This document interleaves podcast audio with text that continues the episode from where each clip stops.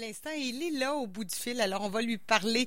Et c'est toujours un grand bonheur. Raymond Côté qui nous parle de politique états-unienne. Raymond, bonjour. Ben oui, bonjour Caroline. Alors, on, a encore beaucoup de choses à parler, dont, euh, ben, dont le, le choix de la colistière de Joe Biden. On l'avait annoncé pour cette semaine. Visiblement, ça sera pas le cas. On y reviendra tout à l'heure, mais j'ai bien hâte de, de, je sais pas, comme beaucoup de monde, J'imagine, on a bien hâte de savoir qui il va choisir.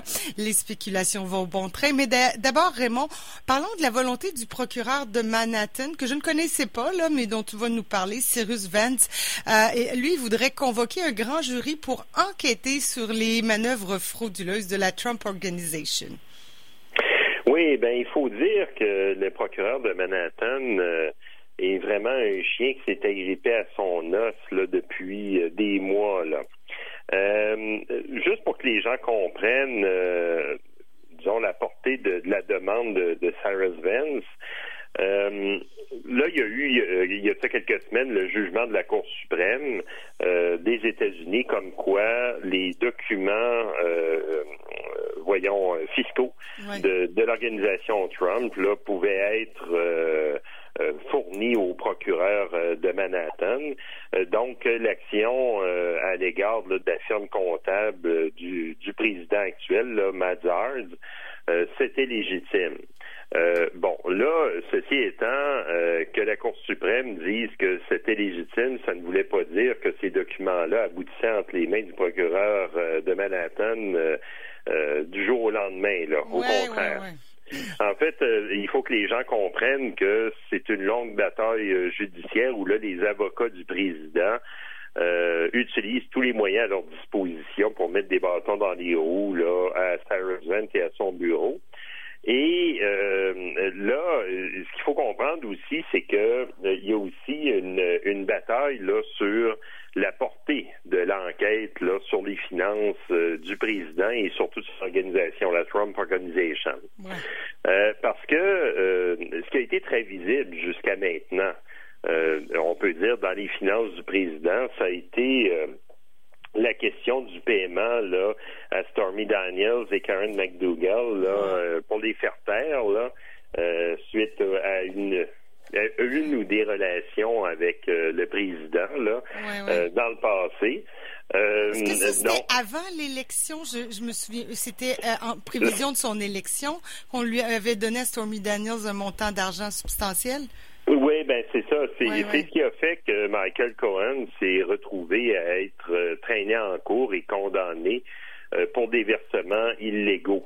Euh, en fait, c'était considéré comme étant une dépense euh, électorale. Puis en tout cas, tu te souviens un peu, hein, tout le millimélo. Euh, Cohen disait que c'était une initiative personnelle, mais finalement, il a avoué qu'il agissait sous les ordres de Donald Trump. en tout cas, bref toute une aventure, là. Mais il faut dire que le procureur de Manhattan, auparavant, en fait, ben, à peu près dans les mêmes temps, avait déjà, euh, en, fait, euh, en main, ou en tout cas avait déjà euh, à l'esprit, on pourrait dire, le fait qu'il y ait probablement dans la Trump Organization des manœuvres à portée frauduleuse hmm. vis-à-vis de compagnies d'assurance ou de banques euh, donc, euh, et, justement, Michael Cohen, euh, quand il s'est mis à la table et a décidé justement pour réduire sa peine et surtout éviter de porter tout seul le chapeau là, au profit de son ancien patron, il s'est pas gêné pour dire que Donald Trump, la Trump Organization, avait une approche dans ses finances euh, qui était euh, à géométrie variable pour profiter le plus possible du système. C'est-à-dire que l'organisation gonflait ses avoirs, euh, par exemple, pour obtenir des prêts mm-hmm. hein, auprès d'institutions bancaires. Et quand ou si jamais elle subissait des pertes liées à je sais pas là, moi je dis ça comme ça un incendie, un incendie ou un vol ou peu importe là euh, puis qu'elle devait se faire rembourser par l'assurance, elle gonflait la note là, en quelque sorte des pertes. Euh, alors qu'en contrepartie, vis-à-vis, excuse-moi, du fisc américain, euh, la Trump Organization dégonflait ses actifs pour payer justement des des impôts ou des taxes foncières beaucoup plus faibles que ce qu'elle aurait dû payer. Là, en, même temps, c'est pas tellement surprenant là, tout ça. On n'est pas étonné. Ben, mais, est-ce que Cyrus Vance veut, lui, c'est avoir les preuves pour faire tomber la Trump Organization et éventuellement M. Trump? Son objectif ultime dans tout ça? Ben, euh, je te dirais que son objectif, euh, premièrement, là, c'est euh, d'amener tout ça devant un grand jury. Il faut dire que la prétention des avocats de Donald Trump pour défendre le président, c'est de dire que l'enquête a été élargie là, largement au-delà de euh, de, de, de, son objectif premier, ce que Cyrus Vance et son bureau contexte en disant non, regardez, là, ça fait déjà plusieurs années qu'on parle d'allégations euh, concernant la gestion à l'intérieur de la Trump Organization. Alors, euh, en, fait, c'est justement le, procureur de Manhattan accuse les avocats du président d'utiliser tous les moyens légaux pour retarder le plus possible la progression de l'enquête, euh, de son enquête, et comme ça, euh, à aboutir, là, utiliser euh, un délai de prescription pour faire tomber ces accusations-là. Alors, on, connaît bien ici au Canada la, question des délais de prescription, puis aussi surtout la durée de procès, là, quand ça excède un certain un certain délai, bien, un avocat de la défense peut demander pour son client euh, de, de, faire tomber les procédures parce que, euh, au sens de la charte de la, de la Charte des droits et libertés canadiennes, c'est un traitement cruel et inusité. Là. du côté des États-Unis, ben c'est ça, la dynamique est différente. il faut dire aussi que euh, là, actuellement, euh, c'est devant un grand jury que Cyrus Vance euh, veut amener ça. C'est un peu, il faut dire que le grand jury, les gens doivent pas être très, très familiers avec ça. ça a déjà existé au Canada. Hein. Dans le passé, ça a été abandonné il y a plusieurs décennies. Un grand jury, c'est un, regroupement là, de citoyens sélectionnés comme un jury dans un procès, euh, mais ils sont en plus grand nombre. Ça peut atteindre facilement 20, euh, presque 25 personnes qui peuvent être rassemblées en grand jury. Et le grand jury euh, se retrouve à examiner avec le procureur de la poursuite seul, il n'y a pas de juge présent, les éléments de preuve que le procureur amène en fin de compte. Et euh, la défense, d'ailleurs, n'est pas admise euh, devant le grand jury. et la fonction du grand jury, ce n'est pas de, de, de condamner quelqu'un qui est accusé, c'est simplement de se prononcer, puis ça c'est à la majorité simple, de se prononcer sur la validité des éléments amenés par un procureur pour un éventuel procès. Euh, donc, euh, il y a, euh, c'est une étape préliminaire qui permet à un procureur de se donner une caution en quelque sorte, et de, de, de, valider là, que son travail a une valeur.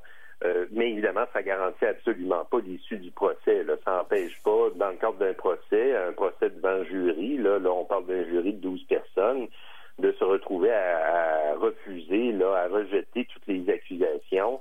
Euh, bon, parce qu'il y a un bénéfice du doute là, euh, suffisant là, pour. c'est une caution. Euh, oui, c'est ça. Alors, là, bon, évidemment, c'est une, grosse bataille. C'est à quelques mois, en fait même, bon, on, est, on compte ça plutôt en semaines, à quelques semaines de l'élection et surtout euh, de, du dévoilement du résultat le 3 novembre. Et, là, il faut comprendre aussi que cette bataille-là est médiatisée et euh, va influencer aussi le vote, entre autres le vote par correspondance. Ah, Alors, ouais, c'est ça. Ça va être un facteur de plus là. Euh, ceci dit, c'est quand même très tard là, dans le processus électoral, puis euh, entre ça, c'est mon opinion personnelle. Il y a, peut-être quelque chose un peu désolant là-dedans, c'est que ça se fasse aussi tard que ça, bien que Cyrus Vance, euh, son bureau a été entravé passablement par la défense de Donald Trump. Euh, ce qui est dommage là-dedans, à mon point de vue, c'est qu'en fin de compte, c'est quelque chose qui arrive durant le mandat du président, ce qui euh, donne du crédit ou enfin euh, permet au président de se sentir encore persécuté et d'amener, d'alimenter sa, sa, théorie là, comme quoi il est persécuté, il est victime d'un procès de sorcière, puis en tout cas, bref. Oui, oui, clairement. Là. Puis il pourra s'en servir, il pourra se resservir de ça si jamais il n'est pas réélu. Là. C'est carrément un argument électoral et c'est un argument aussi, euh, ça va faire partie de sa palette d'arguments là pour dire que l'élection a été volée ou euh, euh, que carrément l'establishment a réussi à gagner, donc le peuple a perdu. Là. Donc ça pourrait en rajouter là, dans, en quelque sorte dans toute cette ce discours-là, cette propagande-là que Trump se sert amplement. en fait, le l'enquête, là, ce que, le travail que fait le bureau de Cyrus Vance aurait dû être fait, euh, à mon point de vue, bien avant que Donald Trump euh, songe à se présenter. Euh, parce que dans le fond, c'est sûr que là, de, étant donné que Donald Trump est maintenant président, ça a donné énormément de visibilité à ces allégations-là de, de, de manœuvres frauduleuses mais il y avait déjà des doutes avant que ben Trump soit élu. Là. Alors, euh, on, se demande euh, pour quelle raison est-ce que euh, euh M. Trump n'a pas été poursuivi auparavant. Là, c'était peut-être la négligence, c'était peut-être aussi le fait que les allégations était trop peu étayé. C'est sûr que c'est toujours délicat. Hein, euh, oui, puis on se doutait pas à l'époque. Rappelons-nous, on se disait bon oui, on aurait pu le faire, mais ça n'avait pas la même importance dans le sens où on pensait pas que Trump allait être président. On s'est dit c'est peut-être quelque chose qu'on pourra remettre, mais euh, avoir su, tu sais, si on s'était dit avoir su qu'il va être président, on aurait probablement mis les bouchées doubles pour euh, faire le ménage de ses finances. Oui, mais c'est ça. La justice euh, se doit d'être équitable, donc c'est c'est pas un argument. le fait qu'il ait pensé à se présenter ou qu'il soit devenu président. Sauf que là, le contexte est plutôt mauvais là, pour euh, un, peu comme le, le procès d'impeachment là, que les démocrates ont tenté là, de faire aboutir. Euh, malheureusement, ils ont été un peu trop timorés. Puis de toute manière, euh, à cette époque-là, euh, pour les républicains, Donald Trump était encore leur option gagnante là, pour garder une partie ou, ou reprendre le contrôle de la Chambre. des représentants là, en fin du Congrès et garder évidemment le pouvoir à la Maison Blanche. Là, les républicains doivent s'en mordre les doigts, mais ils ont encore euh, quelques semaines devant eux pour voir le, temps, le vent tourner, là, peut-être. Là. Ouais, on verra. Hein, ça... En tout cas, euh, là, c'est sûr que Trump, je sais pas dans les sondages, mais évidemment, on, on sent qu'il perd des plumes un peu. Là.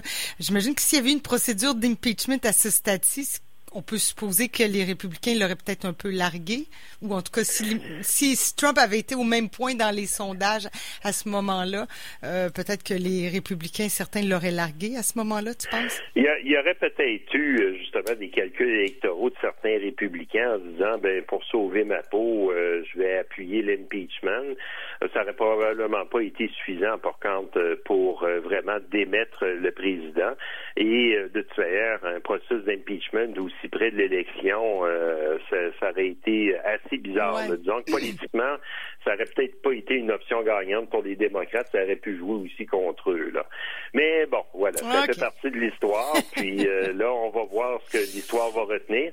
là, malheureusement, actuellement, le travail du bureau de Cyrus Vance va se retrouver à déborder au-delà du, 3 novembre. Oui, oui, peu euh, importe euh, qu'il soit élu ou pas, c'est un travail qui va continuer, là, j'imagine. Ah, absolument. Ben Puis moi, en tout cas, avec euh, tout ce que j'ai pu euh, comprendre là, de, l'organisation Trump, de la Trump Organization, euh, franchement, j'espère qu'il va être vraiment mis en accusation là-dessus et puis qu'il puisse être condamné sur certains chefs, là, parce que ça serait de la fraude à grande échelle. Là. C'est carrément des, des manœuvres là, criminelles que la Trump Organization aurait fait. Bon, avant de quitter ce sujet-là, une dernière question. Je fais des suppositions. Advenant Trump est réélu, disons disons qu'il est réélu le 3 novembre prochain et que les procédures, euh, les de, de M. Vance pour se poursuivre et qu'il est euh, finalement reconnu coupable. Est-ce que à ce moment-là, il faudrait une autre procédure d'impeachment? Est-ce qu'il y aurait euh, comment euh, comment la justice américaine pourrait faire avec un président qui est accusé de fraude? On attend qu'il finisse son deuxième mandat. Comment ça fonctionnerait? Mais c'est très intéressant ce que tu poses comme question. Euh, J'ai pas nécessairement tous les éléments là, de réponse en rapport avec ça, mais la Cour suprême. Là, mais oui, oui, oui. Mais la Cour suprême euh, a justement examiné ça à fond, la question de l'immunité présidentielle. Et euh, cette immunité-là, en tout cas la conclusion de la Cour suprême, ne s'étendait pas aux affaires personnelles. Euh, donc, la, entre autres, la, euh, je souviens peut-être durant la campagne, Donald Trump avait prétendu que s'il tirait sur quelqu'un en pleine 5e avenue à New York, euh, ben euh, les gens, ses supporters à voter pour lui. Là.